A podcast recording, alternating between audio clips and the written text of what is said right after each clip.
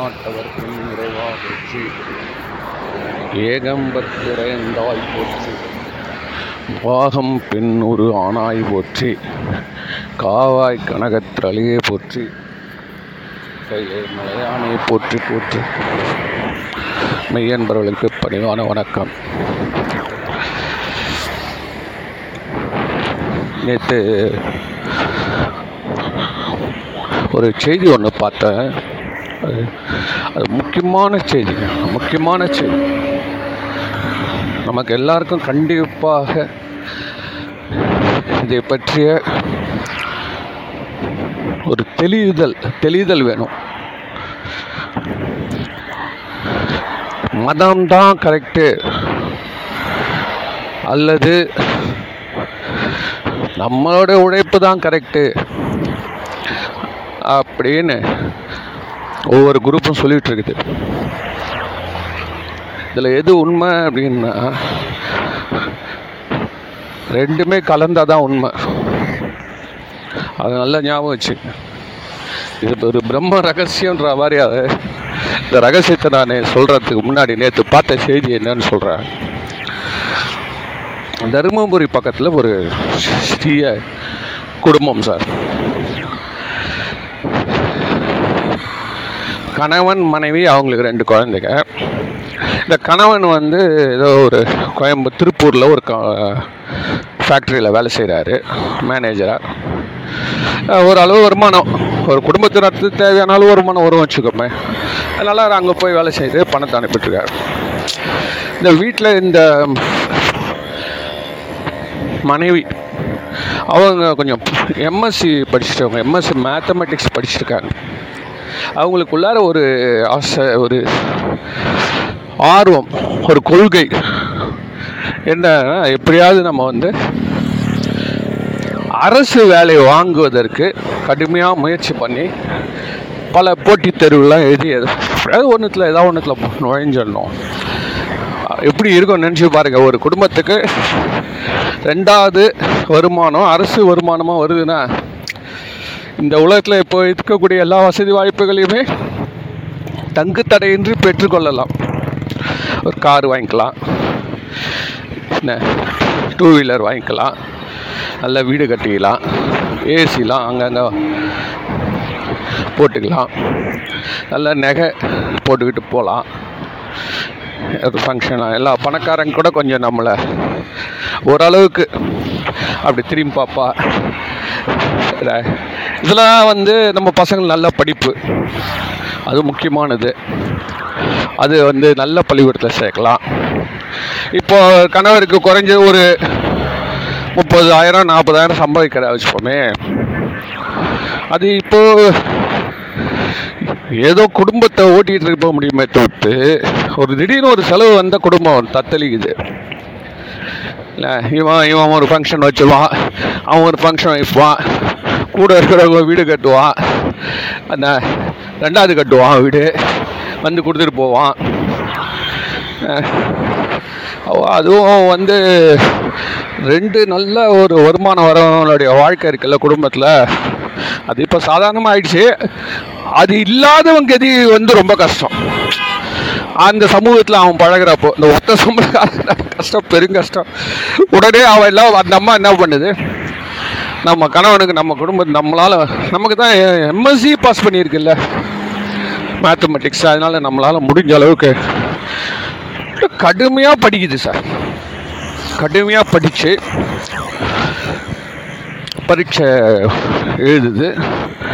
ஒரு ஒரு முறையும் அது தோல்வி அடையுது. இதுக்கு நடுவில் ஒரு சின்ன ஒரு கலை கதை சொல்லிடுறேன் இந்த அம்மாவுடைய மாமனார் மாமியார் கணவருடைய தாய் தான் அதே ஊரில் தான் இருக்காங்க. ஆனால் அதே வீட்டில் இல்லை. தள்ளி கொஞ்சம் இருக்கிறாங்க. இது point number one your honour இதை நோட் பண்ணிக்கங்க. இந்த அம்மாவுக்கு என்னன்னா ஒரு இண்டிபெண்டன்ஸ் தெரியுது நல்லா. எப்படியாவது இந்த கூட்டிலேருந்து நம்ம விளைகணும்னு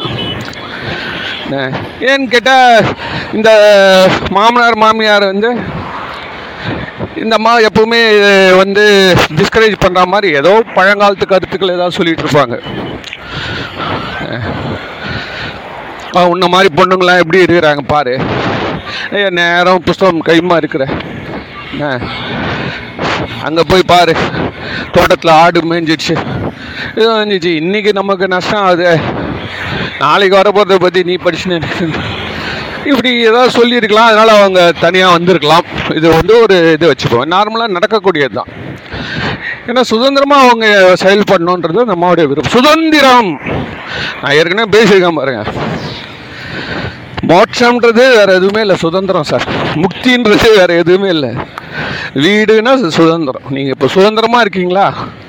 முக்தி அஞ்சிட்டிங்கன்னா அர்த்தம். வேற எதுவுமே பெருசாலாம் நீங்கள் எல்லாம் சாதா நம்மளாம் எதிர்பார்க்க முடியாது. பிறக்கிறப்பே சித்தனா பிறந்தா அது கதை வேற சார். நம்மளாம் ஒன்றும் பண்ண முடியாது.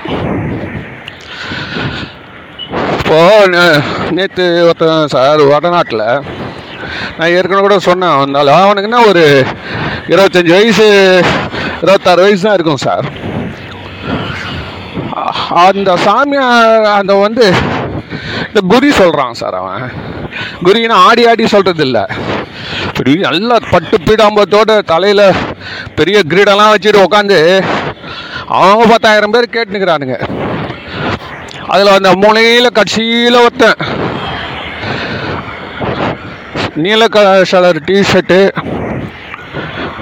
கை மட்டும் வெள்ளை கலராக இருக்கும். அந்த வெள்ளை கலர் பேண்டு மாதிரி டிஷர்ட்டில் இருக்கும். தலையில் தொப்பி இருக்கும். அவனை வர சொல்லு. அவன் எங்கேயோ நடுவில் கூட்டத்துலேருந்து ஒருத்தன் வரான். வந்த உடனே அவன் என்ன கஷ்டம் அப்படின்றான். அவன் சொல்கிறதுக்கு இந்த மாதிரி வந்து எங்கள் அப்பா எங்கே போயிட்டாரு. கண்டுபிடிக்க முடில குடும்ப வேலை கிடைக்கல ஏதோ சொல்கிறான் இவன் கட கட கட கடன்னு எழுதுறான். அவன் சொல்கிறது இல்லை அவன் சொல்கிறதுக்கு முன்னாடியே அவன் எழுதிட்டான். எழுதிங்க பாரு. அவன் அப்பா தொலைஞ்சு மூணு மாதம் ஆச்சு. அவன் அப்பா வந்து இது ரெண்டாவது வாட்டி ஓடி போயிருக்கிறாரு. முதல் வாட்டி இதே மாதிரி ஓடினாரு. மூணு மாதத்தில் வந்துடுவார் நீ விலகு அவனுக்கு கிடச்சிடும். இந்த மாதிரி சொல்கிறான் இதெல்லாம் பழைய டெக்னிக் சார் நம்ம ஊர்லலாம் மூளைக்கு மூளைக்கு இது நடக்கும். என்ன? இப்போ அங்கே அந்த ஆள் என்ன பண்ணிட்டான்? அந்த முதலமைச்சர் கூட நின்று முதலமைச்சர் அவங்ககிட்ட நின்று பேசி கூட்டத்தில் கைத்தட்டல் வாங்கினுக்கிறார் சார் முதலமைச்சர்னு அப்போ மற்றவங்க இதெல்லாம் நினச்சி பாருங்க. என்ன ரேஞ்சில் இருக்கான்னு. ஓ பயங் வந்து இந்த ஜி டிவிலலாம் கூப்பிட்டுலாம் விளம் கேட்குறாங்க இது என்ன நீ அது என்ன எப்படி பண்ணுற இது பண்ணுறேன்னா எல்லாம் கடவுள் சித்தம். அப்படிதான். நான் ஏழைங்களுக்கு பண்ணுறேன் அதை பண்ணுறேன் இதை பண்ணுறேன் இது வந்து இது மாதிரி ஒவ்வொருத்தருக்கும் ஒரு ஆசா பாசங்கள். என்ன? அதை யாராவது தெளிவிச்சானா நல்லா இருக்கும்னு ஒரு ஆசை இருக்கும். எல்லாருக்குமே இருக்கும். என்ன பண்ணுறான் இந்த இவர் வந்து இந்த மாதிரி இந்த பெண்ணுக்கு வந்து இது இதோடைய கஷ்ட நஷ்டங்கள்லாம் சொல்கிறதுக்கு ஆள் இல்லை. இருந்தாலும் இது வந்து முயற்சி பண்ணிக்கிட்டே இருக்கு. முயற்சி பண்ணிக்கிட்டே இருக்கிறப்போ இப்போ கூட இந்த இதாக பரீட்சை வந்திருக்கும் போல இது. அதுலேயும் ஃபெயில் ஆயிடுச்சு. தொடர்ந்து தோல்வியா சார். அது தமிழ் நல்லா போடலாம். தொடர் தோல்வி. தொடர்ந்து இந்த போட்டிகள் எல்லாத்துலேயும் தோல்வி. தோல்வி அப்படின்னோடனே இதை வந்து அந்த மாமனார் பக்கத்து இருக்கிறார்ல இருக்கிறார்ல அவருக்கிட்ட இது ஏதோ இப்போ இந்த சப்ஜெக்ட் போயிருக்குது இருக்குது என்ன ஆச்சு? ரிசல்ட்னு கேட்டிருப்பாரு. நம்ம வரல அப்படின்னு. பல லட்சம் பேருக்கு வரல சார் இருந்தாலும் அவர் வந்து என்ன சொல்லியிருப்பார்? ஏதோ ஒன்று திட்டியிருப்பார். இந்த அம்மா எதிர்த்து பேசியிருக்கு. ரெண்டு பேரும் ஒரு திட்டு திட்டு. அதுக்கப்புறம் இந்த அம்மா வீட்டுக்கு வந்தது. இங்கே மட கட கடன்னு ஏதோ மாத்திரைங்களாம் அரைச்சி கரைச்சி தான் ரெண்டு குழந்தைங்களுக்கும் கொடுத்து அதுங்களை கொண்டுச்சு அதுக்கப்புறம் தானும் வந்து மீன் விசிறி தான் இருக்குது இல்லை அதுதான். அது வந்து என்ன சொல்கிறது அது பேர்? மின் விசிறியா? இல்லை மின் நம்ம என்ன சொல்லுவோம் அந்த இதில்? கில்லட்டின். அது மாதிரி அது ஒரு கொலை கருவியாக ஆயின்னு வருது. இந்த மாதிரி இது ஆயிடுச்சு. இப்போ இது இது வந்து எல்லார் வீட்லேயுமே சார் பார்டரில் போய்ங்குது இது. அவங்க கொஞ்சம் வெடிச்சிச்சு இங்கே கொஞ்சம் பார்டரில் போய்ங்குது மற்ற எல்லாருக்குமே. நம்ம நியாயமாக முயற்சி செய்கிறோம் ஆனால் நம்மளால் அதை அடைய முடியல. இந்த கிராமத்தில் உட்காந்து அந்த பொண்ணு அந்த அளவு முயற்சி பண்ணுது. முயற்சி பண்ணால் அது ஏன் வந்து சில பேர் பாஸ் பண்ணுறாங்க இது பண்ண முடியல. எப்படி சிவகாசியில் மட்டும் ஒரே சென்டரில் எழுநூறு பேர் பாஸ் பண்ணுறாங்கன்னா அவன் எத்தனை லட்சம் செலவு பண்ணி அந்த கோர்ஸ் ஜாயின் பண்ணியிருப்பான்? அந்த கோர்ஸில் சயின்டிஃபிக்காக அவன் வந்து எத்தனை விதமான கொஷின்ஸு வரக்கூடுன்றதை எதிர்பார்த்து பத்து வருஷம் இருபது வருஷம் கொஷின்ஸ்லாம் அனலைஸ் பண்ணி அவன் வந்து த- அந்த எக்ஸாம் மெட்டீரியல்ஸ் படிப்புகள்லாம் தயார் பண்ணி கொடுத்ததால இதுக்கு ஐடி பட்சம்லாம் வந்து பட்சம் எழுதுறானா சார். அவன் அங்கே வந்து எவ்வளோ சம்பாதிச்சிருப்பான்ல அதெல்லாம் வந்து ஃபீஸ் கொடு இந்த மாலை ஃபீஸ் கொடுக்க முடியுமா? இந்த மாலை ஃபீஸ் கொடுக்க முடியுமா? குடும்பம் இருக்கணும் ஆனால் இந்த மாக்கு வந்து எண்ணம் உயர்ந்த எண்ணமாக வச்சுட்டாங்க. எண்ணம் உயர்ந்த எண்ணமாக இருக்கிற பட்சத்தில் வெற்றி ஏன் வரவில்லை? இப்போ அதான் கொஸ்டின் கொஸ்டின் என்னன்னா நம்ம எல்லாருமே சரி ரைட்டு அப்துல் கலாம் ஐயா சொல்கிறாரு அவர் சொல்கிறாரு இவர் சொல்கிறாரு தலைவர்கள்லாம் சொல்கிறாங்க நல்லா முயற்சி பண்ணு நிச்சயமாக வெற்றி அடைவ அப்படின்னு. அதை வந்து வெற்றி அடைகிறப்போ அந்த முயற்சிக்கு நானே முயற்சி பண்ணினுக்கிறதுக்கு எவ்வளோ ரெண்டு குழந்தைங்கள காப்பாற்றிட்டு கணவன் இல்லாமல் நான் வீட்டை சமாளிச்சுக்கிட்டு இருக்கிறப்போ எனக்கு வந்து நான் எவ்வளோ கஷ்டத்தில் இருந்து பண்ணிகிட்ருக்கேன் சார். என்னை டிஸ்கரேஜ் பண்ணுற மாதிரி பேசுகிறாங்களே சார். அதுதான் என்னால் தாங்க முடியல நம்ம போயிடுச்சு. வேறு எதுவுமே இல்லை. வேறு எதுவுமே இல்லை. என்ன என்னை டிஸ்கரேஜ் பண்ணுற மாதிரி பேசிட்டாங்களே அப்படின்னு. சரி அவங்க ஏன் டிஸ்கரேஜ் பண்ணுற மாதிரி பேசுகிறாங்கன்னா பல தொடர் தோல்வி இதே மாதிரி தான்மா நீ பண்ணின்னு இருக்க. வயசும் ஆயின் போகுது. என்ன? முன்ன மாதிரி இருக்கவங்கெல்லாம் ஏதோ விதியேன்னு வாழ்ந்துன்னு இருக்கான். நீ மட்டும் சமுதாயத்தை விட்டு குதிக்கணும்னு பார்க்குற சுதந்திரம் அடைஞ்சிடணும்னு பார்க்குற சுதந்திரன்றது எப்போ வரும்? சொல்லு. நாங்கள் மண்டையை போட்டால் வரும். நீ வந்து இப்போ உங்ககிட்ட வந்து பொறுமை இல்லை. அப்படின்னு அவங்க சொல்லுவாங்க. சரியா? இப்போ இந்த கதை இப்படி நான் இது வந்து படிச்ச உடனே எனக்கு என்ன தோணுச்சுன்னா இந்த அதே இந்த ஊரில் மற்ற பெண்கள் எல்லாம் நிம்மதியாக ஓடிங்குதுல வாழ்க்கை. என்ன? படித்தவங்க படிக்காதவங்க முயற்சி பண்ணவங்க எல்லாருமே சாதாரணமாக போயிங்கிறாங்க சார். இன்னும் சரி லட்சக்கணக்கான பேர் போய்ங்கிறாங்க. இது ஒன்று மட்டும் ஏன் இப்படி ஆகுது அப்படின்னா இது வந்து கொஞ்சம் மஞ்சக்கோட்டை தாண்டுற கேஸ் எல்லாருக்குமே ஹை ஸ்பீடில் தான் போய்ங்கிறான். ஆனால் ஏதோ மஞ்சக்கோடு. என்ன மஞ்சக்கோடுன்னா விதி என்ற மஞ்சக்கோடு. தலையெழுத்துன்ற மஞ்சக்கோடை நம்புகிறாங்க சார் இவ்வளோ இவ்வளோ தூரம் பேசிட்டு இவ்வளோ தூரம் பழமவாதியாக பேசுகிறீங்களே உண்மையிலே சார் அது நம்ம ஊராக இதை தெரிஞ்சுக்கணும். இன்னும் விதினா ஏதோ நம்மளை வந்து நான் நம்மளை மட்டும் எடுத்து கட்டம் கட்டிட்டான்னு கிடையாது. இறைவன். நம்மளை வந்து எப்போ பார்த்தாலும் இவனை வந்து இவன் திருடன் இவன் திருடன் இவனை விடாதன்னு சொல்கிற மாதிரி நம்ம நினச்சிக்கிறோம். அப்படி இல்லை. விதி என்பது என்ன? வேற எதுவுமே இல்லை. பொறுமை கற்றுக் கொடுக்கக்கூடிய பாடம். இப்போ நீங்கள் அந்த அம்மாவுடைய சீனியர் இப்போ விதியை நம்புறவங்களா இருக்கிறாங்கன்னா எப்படி அவங்க இதை ஜெயிச்சிருப்பாங்கன்னு நான் சொல்கிறேன் சரி சார் ட்ரை பண்ணிட்டாங்க. ஏன் இப்போ நீ என்னதான் ஒரு ரெண்டு மூணு கைடு வாங்கி படித்தாலும் அவங்கள பத்தாது. இல்லையா? நிச்சயமாக பத்தாது. அன்லஸ் அன்டில் நீ பெரிய மேத்தமெட்டிக்ஸில் கோல்டு மெடல் எடுத்திருந்தியானா? சான்ஸ் உண்டு. நம்மளும் எல்லாரும் போல் ஒரு மேத்தமெட்டிக்ஸ் படிச்சுட்டு வந்திருக்கிறோம் அப்படின்னா மட்டும் நம்மளால் அது பண்ணிட முடியாது. ஏன் அப்படின்னா இந்த கொஸ்டின் ஸ்டாண்டர்ட்ஸ்லாம் ரொம்ப ஜாஸ்தி ரொம்ப அதிகம் போயிடுச்சு நீ நீ வந்து எப்படி கேட்டால் இருட்டில் பாம்பு அடிக்கிறது கதை. இருட்டில் கண்ணை கட்டிக்கிட்டு இருக்க சார் பாம்பு வந்திருக்கு உன் கையில் கொம்பு இருக்குது நீ அடிச்சிருக்க அடிக்கிற அடிக்கிற அடிக்கிற அடிக்கிற. ஆனால் பாம்பு எங்கே இருக்குது உன் காலாண்டே இருக்குது. பட்டுன்னு போடுது தோத்துடுறேன் இதானே நடக்குது? எவ்வளோ பேருக்கு எதனால் வந்து நம்மளுக்கு வந்து பண்ண முடியல?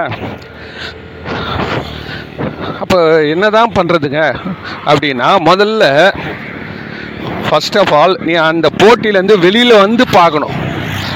இது எப்படி பண்ணலாம்? கண்ணை திறந்து பார். அதுக்கு ஒருத்தவங்க கட்ட அவுக்கத்துக்கு வந்து ஒருத்த கோச்சிங் கிளாஸ் வேணும். இதெல்லாம் இதெல்லாம் பெரிய விஷயம். கோச்சிங் கிளாஸ் போனவெல்லாம் பாஸ் பண்ணிட்டானான்னு அடுத்தது வரும். இதெல்லாம் வந்து படி அதுக்கு முன்னாடி என்ன வேணும்னா அந்த களத்தில் இருந்து விலகி நின்று பொறுமையாக பார்க்கணும். டக்குன்னு என் கையில் கொம்புக்குதுன்னு ஒரு நூறு அடி அடிக்கிற வச்சுக்கேன். உன் எனர்ஜி தான் வேஸ்ட் ஆகுது. அந்த நேரம் பார்த்து டிஸ்கரேஜ் பண்ணுற மாதிரி இன்னொருத்தன் சொன்னா வச்சுக்க உனக்கு என்ன எப்படி தோணும்? உன்னால் ஒன்றுமே பண்ண முடியாது இல்லையா? அந்த மனத்தின் சொல் இருக்குல்ல அது அது வந்து மனம் தளரும் போது ஒருத்தன் சொல்கிறான் வச்சுக்கோ அப்போ தான் அப்போ தான் பெரிய சேலஞ்சு நம்மளுக்கு. வாழ்வா நீ எகிரிட்டியானா நீ வாழ்வு சார். அவன் சொல்கிறது நீ வந்து நல்லா தோத்துட்டு வரோம். செம்மையாக தோத்துட்டு வரோம். என்ன? கேவலமாக எல்லாரும் சிரிக்கிறாங்க. உனக்கு எதுக்குடா இந்த வேலை? எலெக்ஷன் நின்னியா? எவ்வளோ ஓட்டு? முப்பது ஓட்டா? சரி போ. அவன் ஆயிரம் ஆயிரத்தி ஐநூறு ஓட்டு வாங்கியிருப்பா. உனக்கெல்லாம் எதுக்குடா அப்படின்னு ஒருத்தன் சொல்கிறான் வச்சுக்க அப்போ நம்ம எப்படி சொல்லணுன்றத நேற்று எலான் மஸ்க் சொல்லியிருக்காரு. எலான் மஸ்க் சொல்லியிருக்கார் சார். பெரிய உலகத்திலே இது வரையும் யாரும் செய்யாத ஒரு கப்பல் செஞ்சார் சார். கப்பல்னா கடலில் ஒரு கப்பல் இல்லை இது விண்வெளிக்கு போகிற கப்பல். அது வந்து பெரிய ராக்கெட்டு இது வரைக்கும் யாருமே செய்யலாம் இது ஏன் அப்படின்னா அவர் பல பேர் குடும்பங்களெல்லாம் இரநூறு மணி இப்போல்லாம் எவ்வளோ பேர் போகிறான் மூணு பேர் நாலு பேர் அஞ்சு பேர் போகிறான் ராக்கெட்டில் அவர் ஒரு முந்நூறு பேர் உட்கார வச்சுக்கிட்டு என்னன்னு பார்க்குறாரு. ஏர் பஸ் மாதிரி? அதுக்கான முயற்சியில் இறங்கி பெரிய ராக்கெட் செய்து இங்கேருந்து நம்மளுடைய வெளி கிரகத்துக்கு போய் நான் சொல்லிட்டாரு பூமி முஞ்சு போச்சுன்ட்டார். பூமி நம்மளுக்கு நோட்டீஸ் கொடுத்துச்சு மூணு மாதத்தில் காலி பண்ணோன்னு. அப்படியா? ஆமாம் அப்போ நம்ம என்ன பண்ணோன்றாரு? வெப்பமயமாதல் இந்த மாதிரி இதெல்லாம் இருக்குது இல்லை இதெல்லாம் உங்களாலாம் தீர்க்க முடியாதுடா.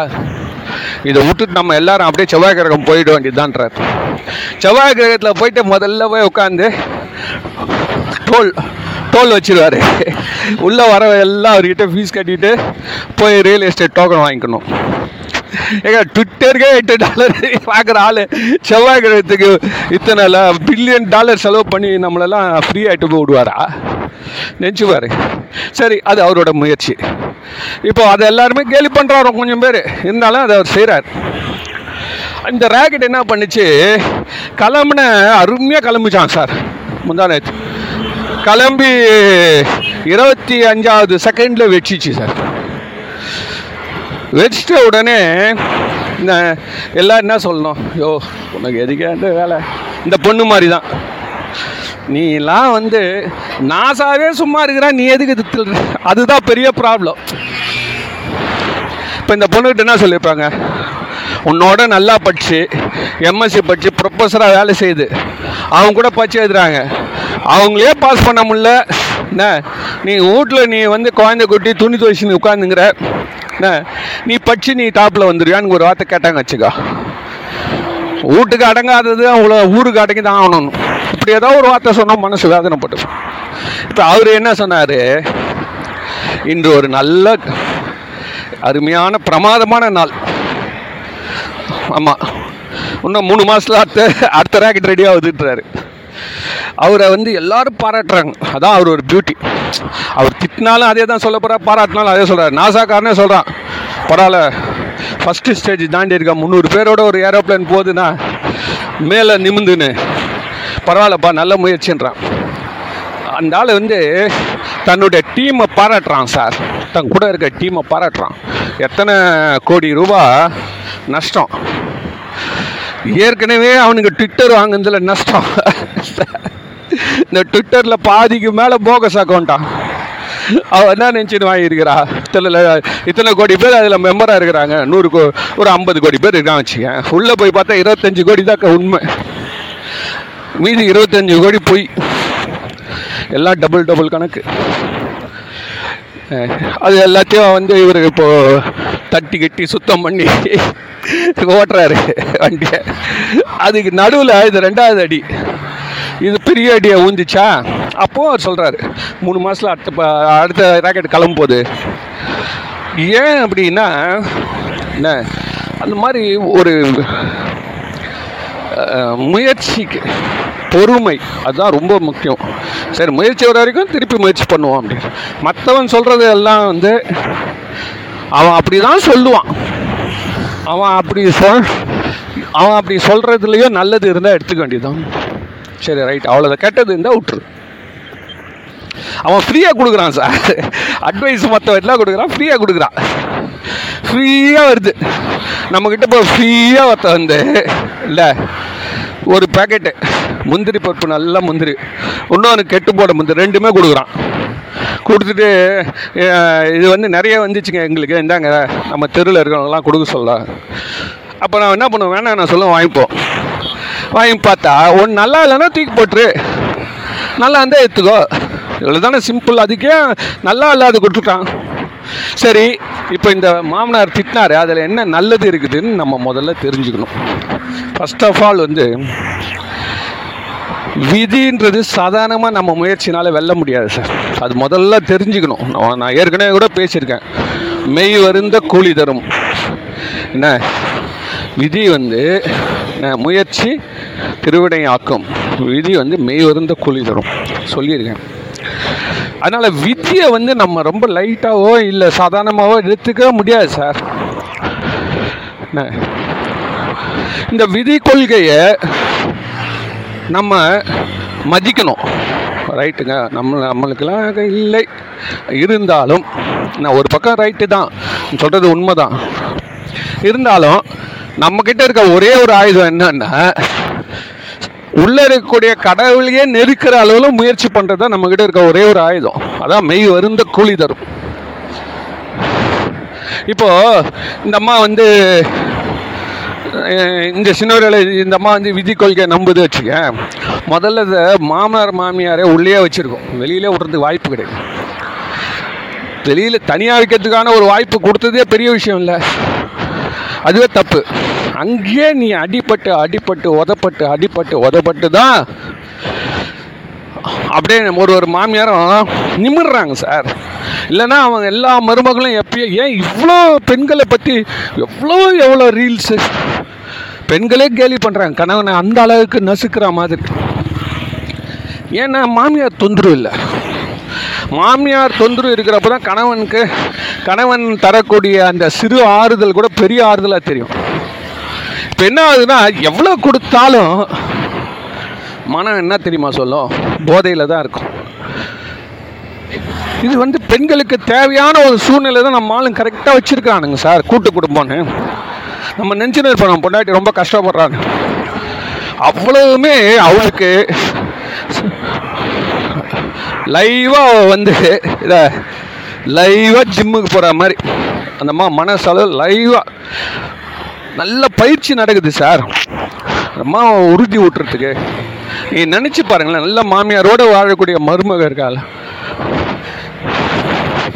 அப்படியே நிற்பா எதையும் தாங்கி நிற்பா மருமகள் இல்லாமல் தா தனியாக வாழக்கூடிய நினச்சிப்பா. எல்லார் வீட்லேயும் சார் பையனையும் மருமகளையும் மாடியில் கூடவே வச்சுக்கிறான்.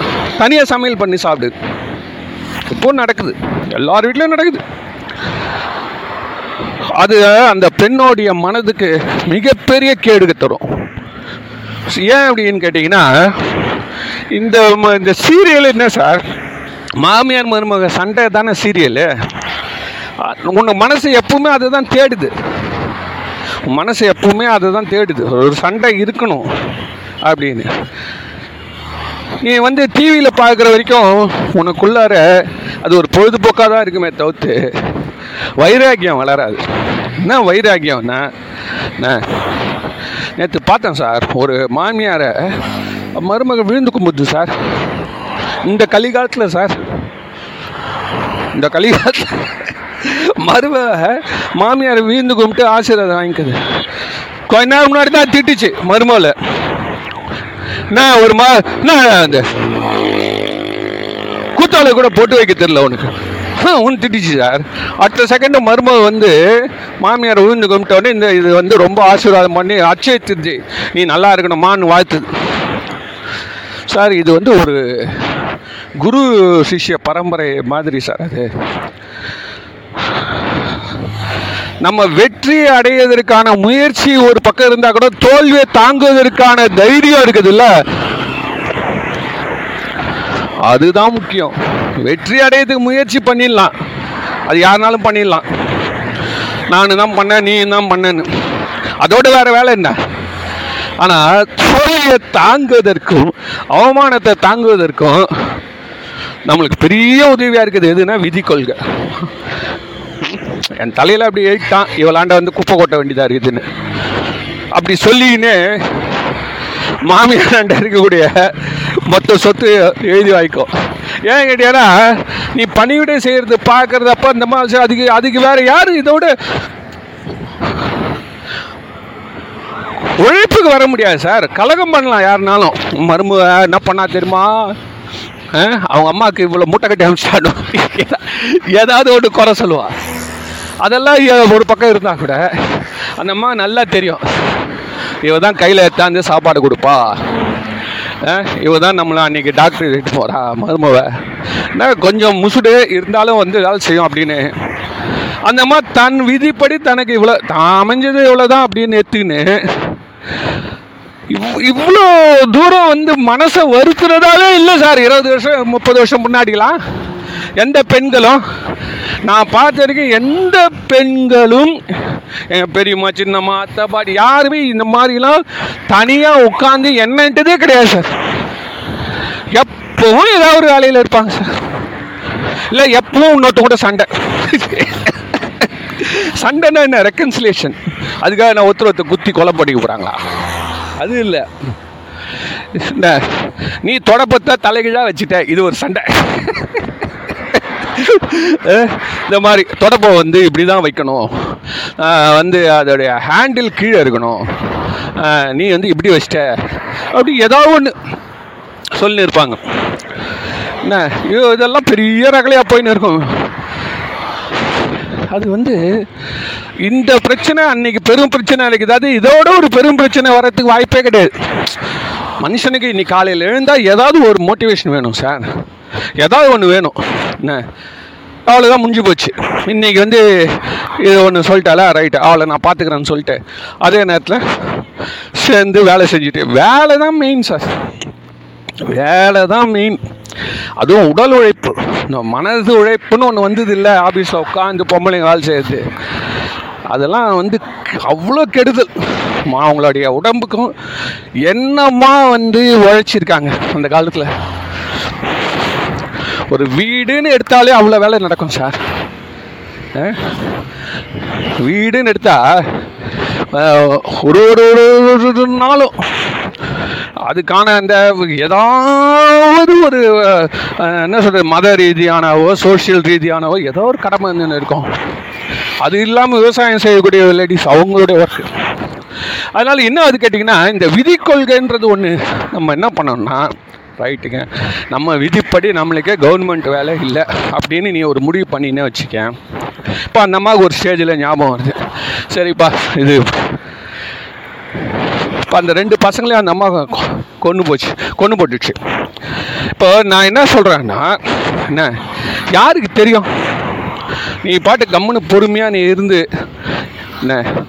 விதியை நாம் வெல்லுவோம். கண்டிப்பாக நம்ம வெல்லுவோம். ஆனால் நம்ம சொல்கிற ரூட்டில் இல்லை. ஐயோ இப்போ இருக்கக்கூடிய எத்தனையோ தொழிலதிபர்களை கேட்டு பாருங்கள் சார். யாருமே இந்த தொழிலுக்கு டிசைட் பண்ணியே வரல சார். அவன் வந்து வேறு ஏதோ ஒரு தொழிலுக்கு போயிருப்பான். உண்மையாக சொல்கிறேன் இப்போ இந்த விப்ரோ சிஏக்கா இருக்கார்ல விப்ரோ எவ்வளோ பெரிய கம்பெனி அவங்க எந்த லைனில் இருந்தாங்க? சிஏக்கா தேங்காய் எண்ணெய் இருந்தாலும் இருந்தாங்க இன்றைக்கி விப்ரோ எங்கே வருதா எல்லாருமே இன்ஃபோசிஸ் மாதிரி ஒரே லைனில் இருக்க முடியாது சார். என்ன? பெரும்பாலான பேர் வந்து நே சார் விதி அமைஞ்சிருந்தா எப்பயோ நல்லபடியாக அமைஞ்சிருக்குமே. அமையாதவனுக்கு நம்ம என்ன பண்ணணும்னா நம்ம நிச்சயமாக நம்ம குறிக்கோளை சென்று அடைவோம். ஆனால் நம்ம எந்த ரூட்டில் போவோன்றது என்ன? அது நம்ம கையில் தான் இருக்குது விதி கையில் நம்ம அதை ஒத்துக்க முடியாது. இந்தம்மா இப்போ இந்தம்மா வந்து இப்போ பரீட்சை எழுதி பாஸ் பண்ணி உனக்கு கவர்மெண்ட் வேலையே இல்லை அப்படின்னு ஒரு விதியில் இருக்குதுன்னு ஒரு நம்புது வச்சுப்போமே ஒரு பக்கம் ரைட்டு என்ன? விதி அப்படி இருக்கணும். இப்போ என்ன பண்ணியிருக்கோம்? அடுத்த ஸ்டேஜ் என்ன பண்ணியிருக்கோம்னா என்ன? தன்னுடைய பசங்களை வந்து வளர்த்துருக்கோம். என்ன வளர்த்துருக்குமா? வளர்த்துருக்காதா? தாதாக வளர்த்துருக்கோம். அதே மாதிரி வந்து இந்த கழனி வேலை செய்கிறது ஏதோ ஒரு குடும்பத்தில் வேலை செய்கிறது இப்படி சாதாரணமாக இப்படி செஞ்சுட்டே இருக்கப்போ ஏற்கனவே செய்த பயிற்சியின் அந்த முயற்சியின் அந்த அனுபவம் அதுக்கு வந்து ஒரு புது பாயிண்ட் ஒன்று கொடுக்கும். நான் சொல்கிறது பொய் இல்லை சார் அதாவது ஆந்திராவில் ஒரு லேடி சார் அந்த பொண்ணுக்கு வந்து பதினாறு வயசில் கல்யாணம் பண்ணிட்டாங்க. அது வந்து ஒன்பதாம் கிளாஸ் படிக்கிற படிச்சது அவ்வளோதான் பதினாறு வயசில் கல்யாணம் பண்ணி கிராமத்தில் ஆடு மேய்க்கிற வேலை. கணவனுக்குன்னா ஆடு மேய்க்கிற வேலை. அது செஞ்சிட்ருக்கு. செஞ்சுட்டு இருக்கப்போ ஏன்னா அங்கே இருக்கிற பள்ளிக்கூடத்தில் வந்து அந்த டீச்சர் வந்து ஆடு மேய்க்கிறப்ப நீங்கள் என்னம்மா நீ நல்லா படிக்கிறியாம்மா கொஞ்சம் அப்படியே வந்து ப பத்தாம் கிளாஸ் தாண்டிடுமான்னு. சரின்னு பத்து போச்சு.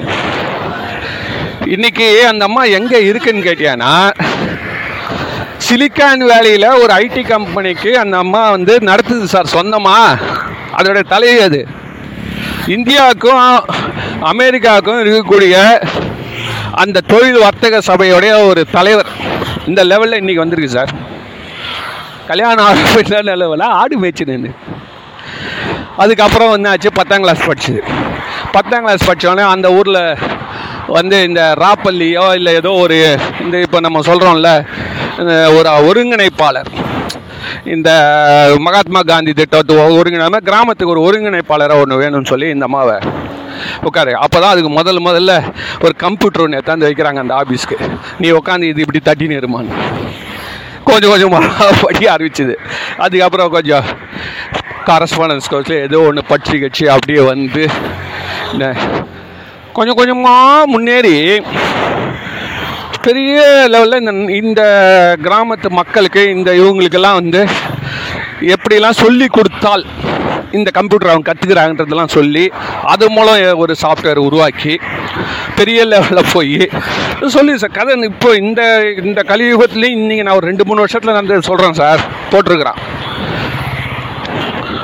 ஒரு ஷர்ட்டு பாவாடையோட எப்படி இந்த கூலி தொழிலாக இருப்பாங்களோ அந்த மாதிரி இருந்த ஒரு பெண்ணு இன்றைக்கி வந்து பாப் வெட்டின்னு இல்லை கோட் ஷூட் போட்டு இன்றைக்கி நடக்குது.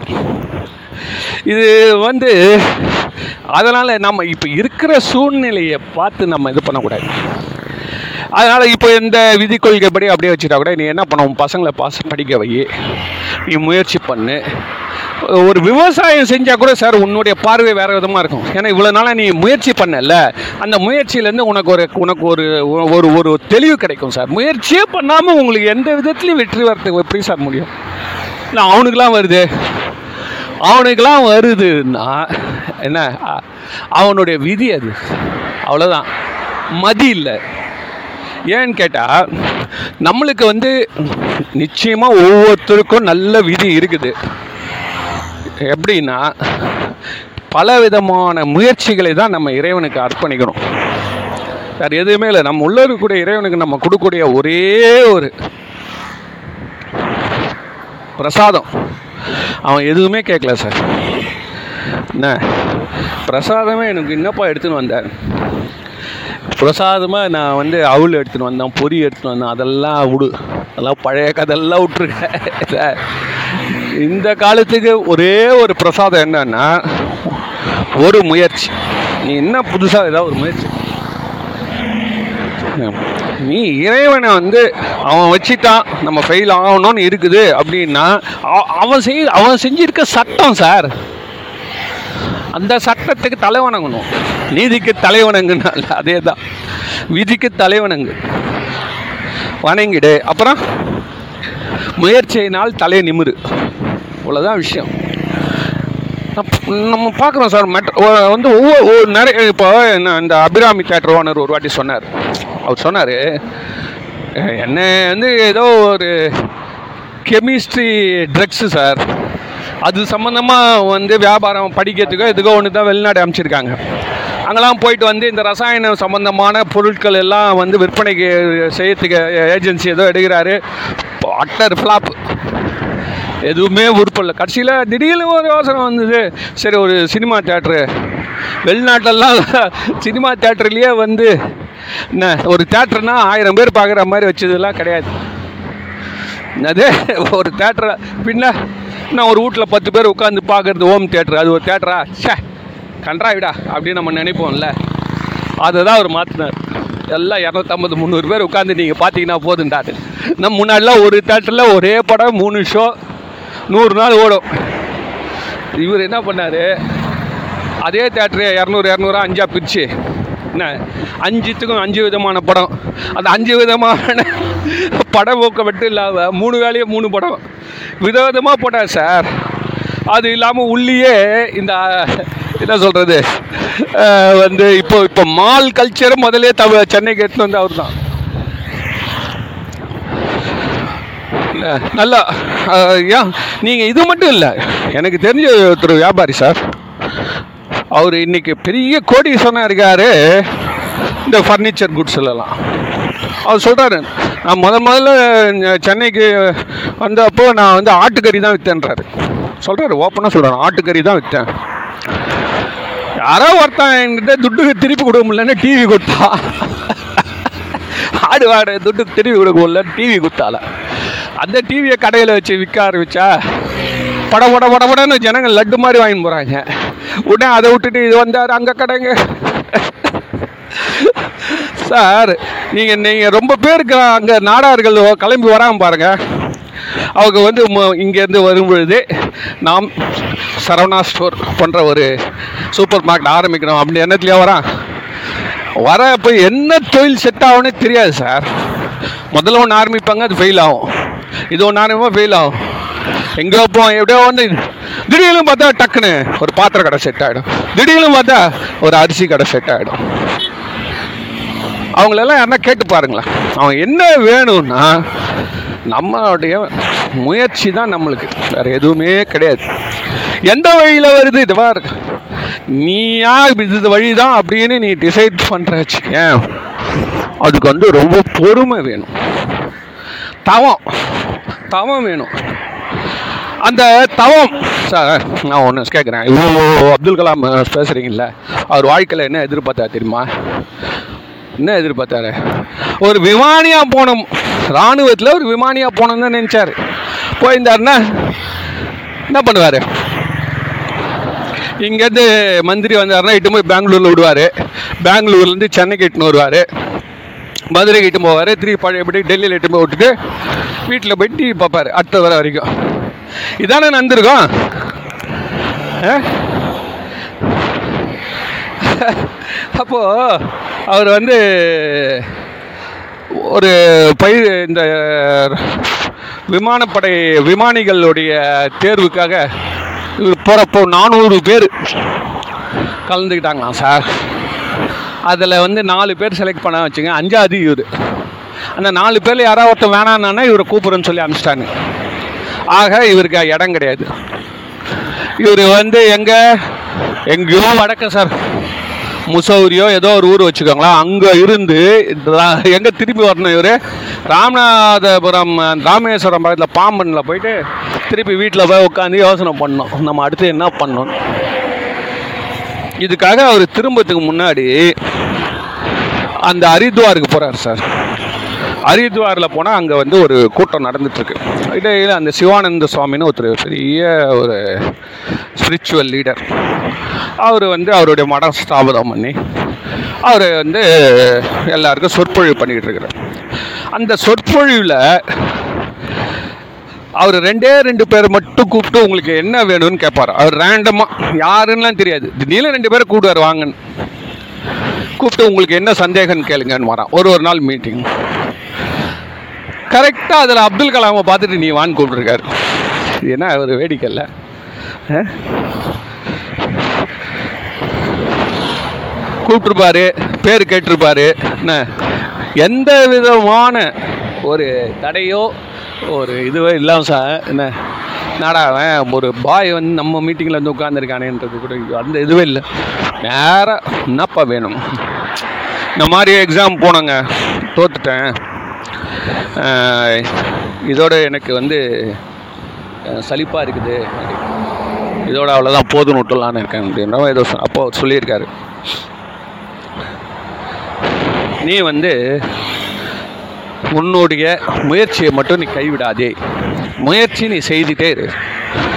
என்ன? முயற்சியை நீ செய். விடாமல் செய். பலனை எதிர்பார்க்காம முயற்சி செய் இது பகவத்கீதையில் வேணால் சொல்லியிருக்கலாம் அந்த மாதிரி கூட. அந்த பலனை எதிர்பார்க்காம செய்யலாம் நம்மளால் முடியுமா? சொல்லு. அந்த அளவுக்கு இங்கே கொட்டி கிடக்குதா? ஓ ஒத்தனா எடுத்து எடுத்து டெஸ்ட் பண்ணுற அளவு நம்ம வாழ்க்கை அப்படின்னு நம்ம நினைப்போம்.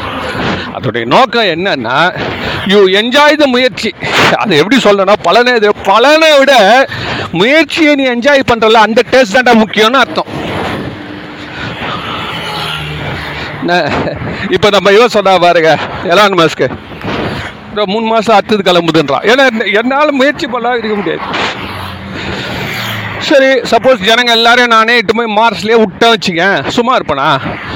அப்புறம் அங்கேருந்து ஜூபிட்டருக்கு போவேன். இல்லை திருப்பி எல்லாரும் பூமி கூட இட்டுன்னு வருவேன். ஏன்னா இங்கே திருப்பி பழையபடி உலகம் நல்லா ஆகிட்டு இருக்கும் எல்லா செடி கிடி மரம்லாம் வளர்ந்துச்சு வச்சுக்கோ.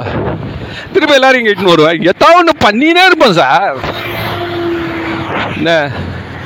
நான் பண்ணலன்னா தானே வந்து நான் இறைவன் முன்னாடி தோத்து போகிறேன் ஸோ பண்ணுவேன். அதே நேரத்தில் மற்றவனையும் நான் வந்து பொருட்படுத்த மாட்டேன். இந்த இந்த இதெல்லாம் இந்த பெண்ணுக்கு யார் சொல்லித்தரது ஒரு கிராமத்துலேருந்து தானாக முயற்சி பண்ணுங்க சார். மனசில் எவ்வளோ வேதனை இருக்கும். எவ்வளோ கடுமையாக படிச்சிருக்கோம் ராத்திரியும் பார்க்கலாமா சொல்லு குழந்தைங்கள்லாம் பார்த்துட்டு எல்லாம் பண்ணியிருக்கு. அல்லனா அந்த அழுத்தம் வர்றதுக்கு வாய்ப்பு இல்லைல்ல அந்த அது என்னன்னா அந்த நேரத்தில் ஒருத்தன் வந்து குத்துவான். சுரு- இப்போ இப்போ கூட இது நிறைய ரீல்ஸ் வந்திருக்கு சார். என்னல்ல ஒரு சைக்கிள் சார். சைக்கிள்னா இந்த பசங்க ஸ்கூ- ஓட்டுற சைக்கிள் பைக் இந்த ஸ்போர்ட்ஸ் சைக்கிள் மாதிரி இருக்குதுல்ல. அதை வந்து வெளிநாட்டில் ஒரு பார்க்கில் வந்து ஒரு பொம்பளை தாண்டி வச்சுட்டு போயிடுறான் போயிட்ட உடனே அங்கே ஒருத்தன் வரான். வந்து சுத்து முத்தும் பார்க்குறான். யாருமே இல்லை. இந்த சைக்கிளா அருமையாக இழுக்குது கண் உடனே சரி சொல்லிட்டு டயர் அழுத்தி பார்க்குறா. டயரில் காற்று இருக்குது பின் டயர் அழுத்தி காற்று இருக்குது வண்டி இப்படி இப்படி பாட்டி பார்க்குறான். எல்லாம் நல்லா இருக்குது குனிஞ்சு பார்க்குறான். அது எல்லாம் அந்த செயின் எல்லாம் நல்லா இருக்குது. பார்த்துட்டு அந்த சைக்கிளில் ஒரு தள்ளு தள்ளிட்டு அது மேலே எகிரி குச்சிட்டு ஸ்பீடை எடுத்துகிட்டு ஓட்டலாம்னு சொல்லிட்டு எகிரி குச்சி உட்காடுறான் சார் ரெண்டு காலை அழுத்தி அப்படி பக்கம் அந்த சீட்டில் உட்காந்த உடனே சீட்டு உள்ளேருந்து ஒரு கூடிய ஆணி மாதிரி ஒன்று சார் அது வந்து செட் பண்ணி வச்சுருக்காங்க. இல்லை கிண்டல் அதாவது என்ன சொல்கிறது ப்ராங்க் பண்ணுறதுக்கு இல்லை கேக்ஸ் பண்ணுறதுக்கு இல்லை எல்லாம் பண்ணுறா அவன் உட்கார்ந்த ஸ்பீடுலையோ அந்த சீட்டை அமுங்க உள்ள இருந்த கம்பி வந்து அவன் ரெண்டு காலுக்கு நடுவில் ஒரு சுருள் குத்துது சார் ஐயோ அந்த வடிவேலு வருது ஐயோ சொல்லி. ரெண்டு காலுக்கு நடுவில் இருக்கிற பகுதியில் இப்போ கையை வச்சு துடிக்கிறான் சுற்றி சுற்றி வரான் நிமிந்து ஆடுறான் தரையில் விழுந்து விழுந்து பட்டக்ஸை தேய்க்கிறான் ஒரே சிரிப்பு. இதை பின்னாடி வந்து சவுண்டு பேக்ரவுண்டு இன்னொருத்தன் ஒருத்தன் வரான். இதே மாதிரி தான் இப்படி பார்க்குறான் அப்படி பார்த்துட்டு அவன் அதில் ஏறி உட்காந்து ஒரு அவனுக்கும் பஞ்சர் அவன் அந்த சைக்கிளே தேட்டி உதைக்கிறான் புரள்றான் வழி தாங்கவே முடியல சார் அவன் சொல்கிறான் என்னால் தாங்கவே முடியலையே வழியே என்னால் தாங்க முடியல. இதை வந்து க- ஒரு கிளிப்பிங் எடுத்து போடுறான். இப்போ அவன் ஒருத்தன் தோத்துட்டு வரவனை போயிட்டு இல்லை அவனை அந்த இடத்துல சுரியில் ஏற்றுவானுங்க இப்போ எவ்வளோ பேர் ம எலான் மாஸ்க்கு கேலி பண்ணியிருப்பான்? ஏண்டா அஹ், நாசாவே மூடிட்டு உட்காந்துக்கிறான் நீ என்னடா நீ? அப்படின்னு. அது மாதிரி அந்த கேலி வரப்போ இல்லை அதை நம்ம புறம் தள்ளுவதற்கு டிஃப்ளெக்ட் பண்ணணும் வந்தோம் எப்படி புறம் தள்ளுறதோ அடுத்த முயற்சினால அது வந்து எந்த விதமான நீ அதே துறையில் இருக்கலாம் இல்லை வேறு திருப்ப இந்த இந்த அம்மாவுக்கு சொல்கிற மாதிரி நீ அப்படி தான் அவங்க திட்டுறாங்களா? நீ ஒரு சின்ன விவசாயத்தில் இறங்கு தோட்டக்கலை பண்ணு. என்ன? நமக்கு தேவை வெற்றி சார். நம்ம பூமியிலே வரப்போ நம்ம என்ன கவர்மெண்ட் ஜாப்னு ஒன்று பிறந்து தான் கையில் கொடுத்து தான் அனுப்பிச்சாங்களா? சொல்லு. நம்மளோட பெரிய பெரிய அறிவாளிலாம் இருக்கான் அவன்லாம் கவர்மெண்ட் ஜாபில் என்ன மேக்ஸிமம் அஞ்சிட முடியும்? ஒரு ஐஏஎஸ் ஆனால் ஒரே வருஷத்தில் தூக்கி போட்டுறான். கவர்மெண்ட் ஜாப்ல என்ன சார்? உனக்கு தேவை ஒரு நிலையான பணம். இதுதானே உனக்கு கேட்குற நிலையான வேலையும் பணமும் வேணும்னு நீ கேட்குற இல்லையா? அது வந்து நிலையான வேலையினால உனக்கு என்ன? வருமானம். வேற ஒன்றும் இல்லை வருமானம். அந்த வருமானன்றதே உன் முயற்சியின் பயிற்சியினால வருதுன்னு வச்சுக்கோ. இப்போ இப்போ இப்போ இருக்கிற வியாபாரிகள்லாம் எப்படி? ஒரு ஒரு நாள் வந்து பல கோடிகள் ரொட்டேட் பண்ணுறான் கவர்மெண்ட் ஜாப்ல வேலை செய்கிறான் அவன்லாம் மாதம் ஆனால் அவனுக்கு ஐம்பதாயிரம் வரும். முப்பதாயிரம் இஎம்ஐ போயிடும். இருபதாயிரத்தில் பால் பில்லு கரண்ட் பில்லு இது வாழ்க்கை தானே? சொல்லு. உன் முயற்சி உன்னை எங்கேயோ கூட்டிகிட்டு போய் விடும். அந்த விதி என்ன சொல்லுது? இது சின்னதுக்கு ஆசைப்படாதுன்னு தடுக்குது. அது புரிஞ்சிக்க மாட்டேன்றாங்க. சார் உன்னை தடுக்கிறது உன் விதி சார். அது ஏன் தடுக்குதுன்னா அது நாரதர் மாதிரி நாரதர் கழகம் நன்மையில் முடியும். என்ன? அதை தான் நம்ம ஞாபகம் வச்சுக்கணும். எந்த விதி தடுத்தாலும் இல்லை அது வந்து நம்ம ஊர் இருக்க முயற்சியினால் மதியினால் மட்டும் இல்லை முயற்சி வெறும் அறிவு மட்டும் இருந்தால் பத்தாது சார். முயற்சி தான். நீ முயற்சி பண்ணி பண்ணினா இன்னொரு கேட் திறந்துக்கு போகுது. ஏன் கேட்டால் உன்னுடைய அனுபவம் ஒரு ஒரு அடி என்ன ஆகுது கேட்டியானா பழைய அடி இல்லை அது. இல்லை நீ கொடுக்கக்கூடியது. ஒன்றுத்தில் தோத்துட்டோடனே அடுத்து நீ கொடுக்குற அடி இருக்குதுல்ல அது மரண அடியாக இருக்கும்.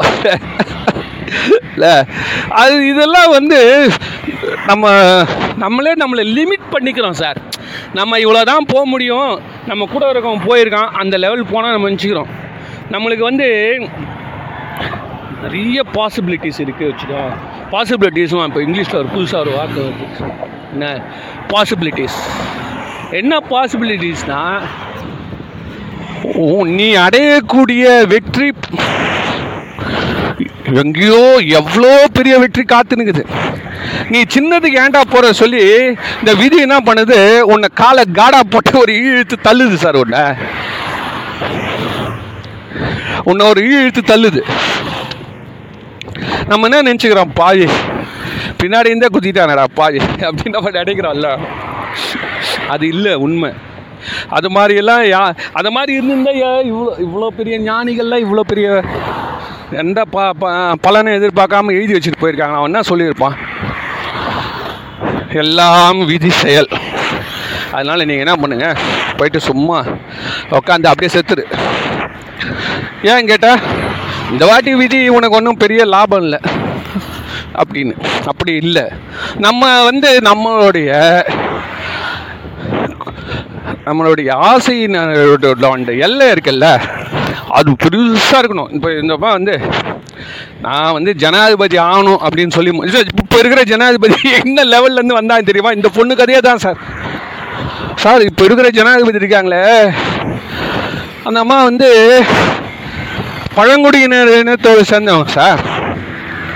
பாவம் சார் அவங்க. ரொம்ப நினைச்ச பார்த்துருக்க முடியாத ஒரு மலைவாழ் பிரதேசத்துலேருந்து வந்து இன்னைக்கு ஜனாதிபதி ஆயிருக்காங்க. அப்துல் கலாம் நினச்சிட்டு ஜனாதிபதி அதான் இந்த தோத்துட்டு வந்தப்போ நான் என் விதி என்னை கவுத்துச்சு.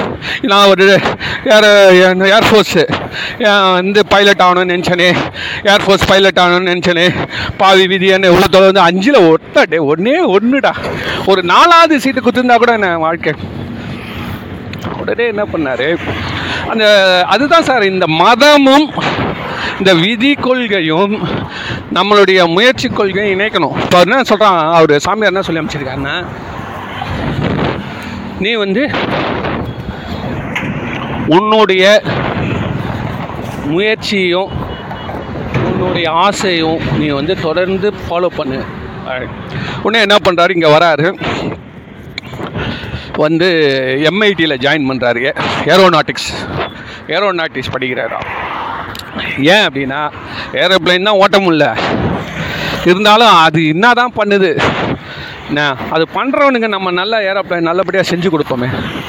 அந்த அளவாவது நம்ம கூட இருப்போம் சொல்லி அதை படிக்கிறப்போ அது மேலே பல விருப்பங்கள்லாம் வந்து அதை ரேக்கெட்டாக மாறி இல்லை அதை ரேக்கெட்டாக மாறி என்ன?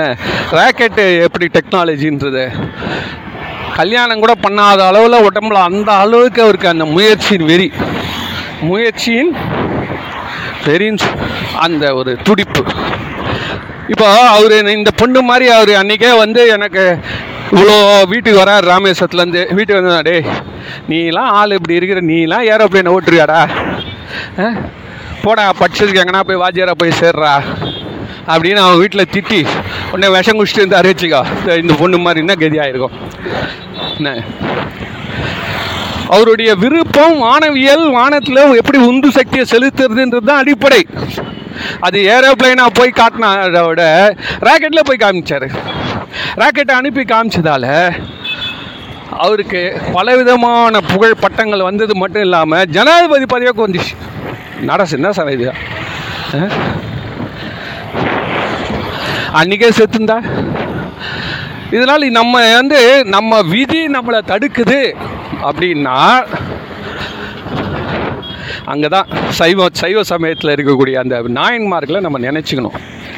சிவபெருமான் தான் தடுக்கிறாரு. ஒருத்தனுக்கு மட்டும் நெல் விளையும் சார் விளையாது சார் ஊரெல்லாம் எல்லாருக்கும் நெல் நல்லா விளையும் பயிர் இந்த சிவனடியாரில் இவருக்கு மட்டும் விளைய விளையாது. அந்த பொண்டாட்டி அவ்வளோ திட்டியிருக்கோம் ஒழுங்காக மருந்து போட்டியோ இல்லையோ. போய் நான் தண்ணி பாய்ச்சினோ இல்லையோ கோயிலே சுற்றி இருந்திருப்ப போல இது பாவி. அது எப்படி உனக்கு மட்டும் விளையாம போடும்? அதே ஊர் மண்ணு தானே அதே காற்று தானேன்னு. எவ்வளோ திட்டி திட்டிருக்கோம் அப்படிலாம் திட்டல. அதான் இந்த காலத்தில் கண்டிப்பாக திட்டியிருப்பாங்க அவர் என்ன பண்ணுறாரு எல்லாத்தையும் எழுந்துடுறா சார்? ஏன்னா அவர் தடுக்கிறது யாரு? அவர் முயற்சி இல்லை. இறைவனை வந்து தடுக்கிறான். அதுதான் விதி.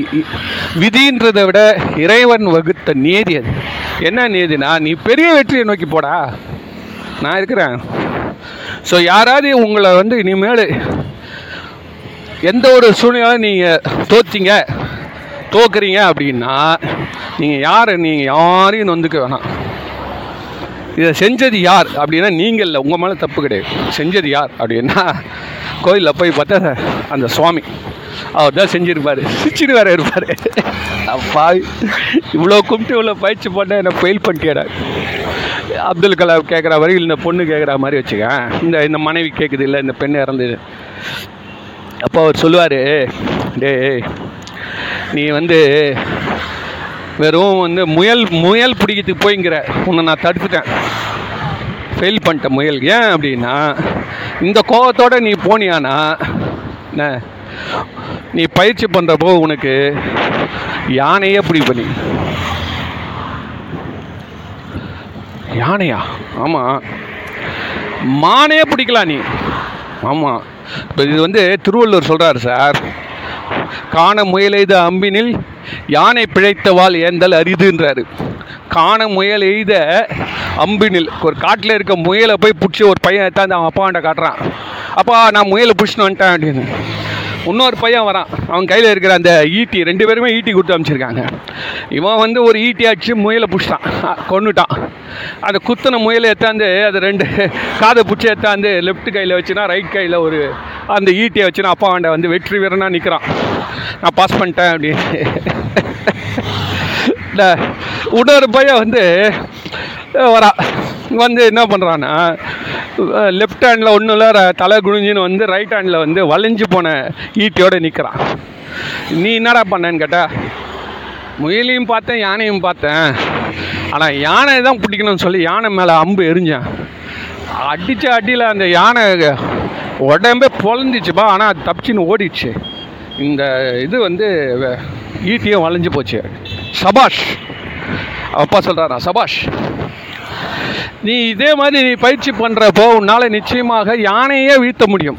அப்போ உலகம் உன்னை எப்படி இப்போ இந்த- இந்த அப்பாவே இந்த பையனை யானையை பிடிக்க முடியாததுக்கு காரணமாக இருந்தார் வச்சுக்கோ. வேணும்னாலும் வேணும்னாலும் அந்த ஈட்டியை இதை ஒரு டூப்ளிகேட் ஈட்டி செஞ்சு குத்து அமிச்சிருந்தாரு வச்சுக்க அப்போ அவன் தோத்தது உண்மை தானே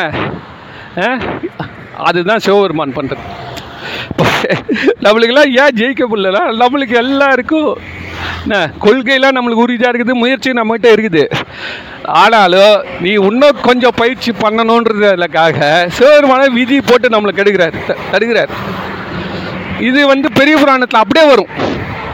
பெரிய புராணத்தில்னா என்ன அவனுக்கு தான் நெல்லே வேலையில் அவருக்கு இருந்த அத்தனை நிலத்தையும் பல நூறு கணக்கான ஏக்கர் நிலத்தையும் விற்றுட்டார் சார்.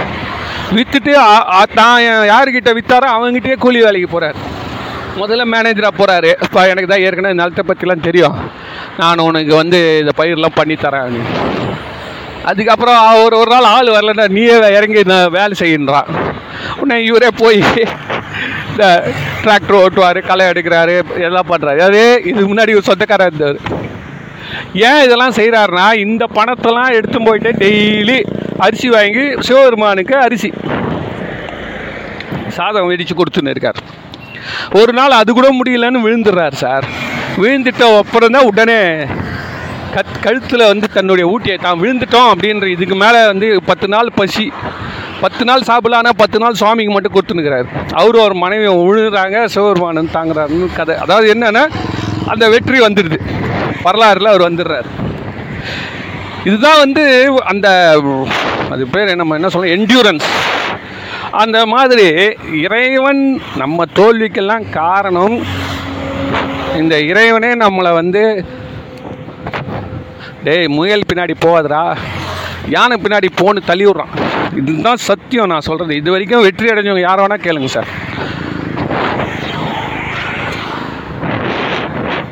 இப்போ எடுத்தோடனே வெற்றியில் வராங்க வச்சுக்கோங்களேன். அது வந்து உண்மையான வெற்றியே இல்லை. அது பூர்வ ஜென்ம புண்ணியத்தோடைய பயன் தவிர்த்து அது சிவத்திடம் கொண்டு போய் சேர்க்காது. அங்கே தான் இப்போ நம்மளுக்கு ஒரே டிஃப்ரென்ஸ் நம்ம உள்ளே கொண்டு வரோம் அதாவது நம்ம அடிப்பட்டு அடிப்பட்டு அடிப்பட்டு சப்போஸ் ஒருத்தன் வந்து ஏற்கனவே சார் அவன் இவன் இயற்கையிலே நல்ல வெற்றி தெண்டுல்கர் மாதிரி எடுத்துக்கோங்களேன். குழந்தையா போகிறப்ப நல்ல வெற்றி அடைஞ்சிட்டாரு அப்படின்னா அதோடு அவர் நிறுத்தக்கூடாது. அங்கே அதுதான் பெரிய பாயிண்ட்டு அதோடு நிறுத்தக்கூடாது. அதோட ஒரு பெரிய வெற்றி நோக்கி முன்னேறணும். அந்த முயற்சியின் அளவு தான் சார் நம்மளை கடவுளாண்ட எடுத்து போய் சேர்க்கும். அதை தான் உள்ளே இருக்கக்கூடிய மெய் வருந்த கூலி தருன்றான் இறைவன் நம்மளை கைகாலோட படைச்சிருக்கானா? எதுக்கா? எண்ணெய் விட்டு அழறதுக்காக. எதுக்கு படைச்சி வச்சிருக்கான்? அப்படின்னா மனம் மொழி மெய் எல்லாத்தினாலும் முயற்சி செய்து செய்து செய்து என்ன? இந்த முயற்சி உன்னை இறைவனிடம் கிட்ட போய் இட்டு போய் விடும். தானாக இட்டு போய் விடும். ஏன் எப்படி இட்டுன்னு போய் விடும்? அப்படின்னா இது மாதிரி விதியும் வேணும் முயற்சி வேணும் இறை கொள்கையும் வேணும் சார். இறை கொள்கையும் வேணும். இறைவன் ஒரு கொள்கையே வேணும். இறைன்றது வயிற்றுக்கு இறை. இது மாதிரி ஆன்மீகத்தை பற்றிய ரூல்ஸும் தெரிஞ்சுக்கணும் பொருள் வாழ்க்கையை பற்றிய ரூல்ஸும் தெரிஞ்சுக்கணும். இதை ரெண்டு அடி கொடுக்குறப்ப தான் இல்லைன்னு சொன்னால் வெறும் கடவுளே நம்பி உட்காந்துனே இருப்பேன்னாலும் நடக்காது. எப்படி அந்த சோம்நாத் டெம்பிளில் எல்லா சாமியாரும் ஒன்றா உட்காந்துன்னு சிவா கதவு சாத்திட்டு சாமி அவன் அங்கேருந்து வந்துங்கிறான் அடிக்கிறதுக்கு ஆ, பதினேழாவது வரை வந்துங்கிறான் சார் அவன். பதினேழாவது வரை இப்போ கதவு சாத்திட்டு கோயிலாண்ட வந்துட்டான்னு கோயில் கதவு சாத்திட்டு ஓம் நமச்சிவாய நமச்சிவாயன்றாங்க. கதுவை உடச்சா உடனே வந்து சிவபெருமான் காப்பாற்றினான்னு வரலாறே இல்லையே. வந்தான் அடிச்சான் ஒட்சான் டெம்பிளை அது அடியில் இருக்கக்கூடிய தங்கம் வயரம் எல்லாம் தேத்துனுவான் அவன் லெவலுக்கு தெரிஞ்ச அறிவுக்கு அவன் பண்ணியிருக்கான். ஆ. அவன் எடுத்துன்னு போயிட்டான். வெறும் நீ பக்தி மட்டும் இருந்தாலும் உதவலை. வெறும் முயற்சி இருந்தாலும் இந்த மாதிரி தாழ்வு மனப்பான் செத்து போகிற அப்போ இது ரெண்டுத்துக்கும் வந்து என்னன்னா ஒரே சொல்யூஷன் என்னன்னா இறைவன் தான் தடுக்கிறான். ஏன் தடுக்கிறான்னா முயல் பின்னாடி போவாதடா ஒரு முயலை ஒரு குழந்தை கூட போய் பிடிக்கும்டா. இந்த திறமையாடா உன்னை வாழ்க்கையில் உன்னை வந்து உயர்த்தும். புரியுதா உனக்கு? உன்னுடைய டார்கெட்டுக்கு உள்ளார உன்னோட ரீச்சுக்குள்ளார இருக்கக்கூடிய வெற்றினால நீ இறைவனை அடைய முடியாது. வாழ்க்கையோட மிகப்பெரிய நோக்கம் வந்து இந்த மாதிரி பத்மபூஷன் பத்மபூஷன் இந்த வந்து டாக்டரேட் பட்டம் பெறுவது. இதெல்லாம் இல்லை. வாழ்க்கையோட மிகப்பெரிய நோக்கம் என்னன்னா இறைவனை தரிசனம் பண்ணுறது அதனால் அமைதி அடை சார் எத்தனை குடும்பத்தில் ரஜினிகாந்த் சொல்கிறார் சார் எனக்கு நிம்மதி இல்லைன்னு என்ன நம்மளுக்கெல்லாம் அது பார்த்தா சிரிப்பாக வருது. பாவம் அவர் கஷ்டம் அவருக்கு. அவர் இருக்கக்கூடிய அந்த ஆயிரம் கோடி குரூப்பில் இருப்பாங்கள்ல இந்த ஆயிரம் கோடி ஃபேமிலி குரூப்பில் பார்த்தீங்கன்னா இவரோட ஒருத்தர் ரெண்டு பேர் நிம்மதியாக இருப்பான். டாட்டா ரொம்ப நிம்மதியாகவும் இருப்பார். கல்யாணமே பண்ணிக்கல அவர். என்ன? இப்போ கல்யாணம் பண்ணின்னு கூட நிம்மதியாக இருக்கா? யாருன்னா வந்து இப்போ அம்பானி இருக்கான் அம்பாட்டா குடும்பத்தோடு நல்லா நிம்மதியாக இருக்கான் நாங்கள் எனக்கு நிம்மதி இல்லைங்களே அப்படின்வார் கரெக்டா ஸோ நம்மளுக்கு என்ன வேணும்னா நிம்மதி தான் முக்கியம். நிம்மதி மனுஷனுக்கு வந்து நிம்மதின்றதை விட இறை உணர்வு முக்கியம். அந்த இறை உணர்வுக்காக நம்ம செய்ய வேண்டியது என்னன்னா ஆன்மீக முயற்சியும் பண்ணணும். அதே நேரத்தில் இந்த மாதிரி ஆற்றலை பெருக்கக்கூடிய முயற்சியும் பண்ணணும். இது ரெண்டும் சேர்ந்து செய்கிறப்ப தான் இந்த இது இதை வந்து சாதாரணமாக வச்சுருந்தாங்க சார். அந்த காலத்துல எல்லாம் இதெல்லாம் ச குடும்பத்திலே உள்ளே வச்சுருப்பான் சார்.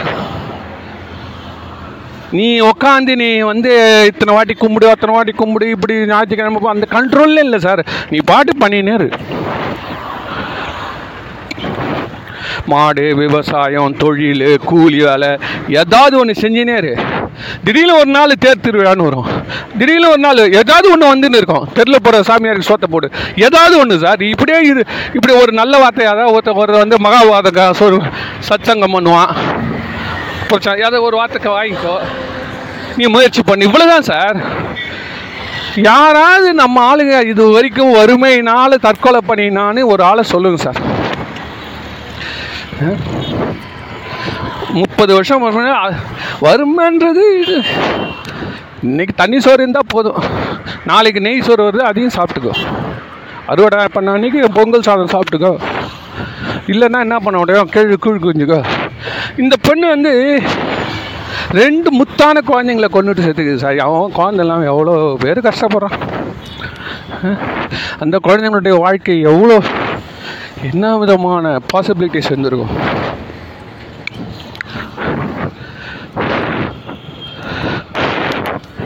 நீ செய்ய செய்ய செய்ய செய்ய செய்ய. இது இப்போ இதுதான் நான் சொல்கிறேன் இந்த இந்தியாவுடைய பொருளாதார சூழ்நிலைகள் சமுதாயத்தில் இருக்கிற சூழ்நிலைகள் மாறும் பொழுது நம்மளுடைய அடிப்படையை ஆடக்கூடாது. அது அதுதான் நம்ம முக்கியமாக இப்போ நம்ம தெரிஞ்சுக்கிறோம். அதனால் முயற்சி திருவினையாக்கும் அதுதான் நம்மளுக்கு எந்த மாதிரி திருவினைனா கடவுள் உன்னை எந்த அளவுக்கு உயர்த்தணும்னு நினைக்கிறானோ அங்கே எடுத்து போய் விடுமே தவிர்த்து நீ நினைக்கிறதுலாம் கிடையாது. நீ வெறும் ஒரு பத்து வருஷம் ஃப்ளைட்டில் போயிட்டு பைலட் அஞ்சிட்டு ரிட்டையர் ஆகிட்டு வரத்துக்கு நீ இல்லைடா அப்படின்னு அப்துல் கலாம் பார்த்து கடவுள் சொன்ன மாதிரி நீ அதில் ஃபெயில் ஆனாதான் நீ இதை படிப்ப எதை படிப்ப? நீ ராக்கெட் சயின்ஸ் படிப்ப. ராக்கெட் சயின்ஸ் படிச்சேனா? அதுக்கப்புறம் நீ எங்கேயோ போப்புறப்பார் அப்படின்னு பெரும் வெற்றியை தராது நம்ம ஞாபகம் வச்சுக்கணும்னு சொல்லி இதை நிறைவு செய்கிறேன் நன்றி வணக்கம்.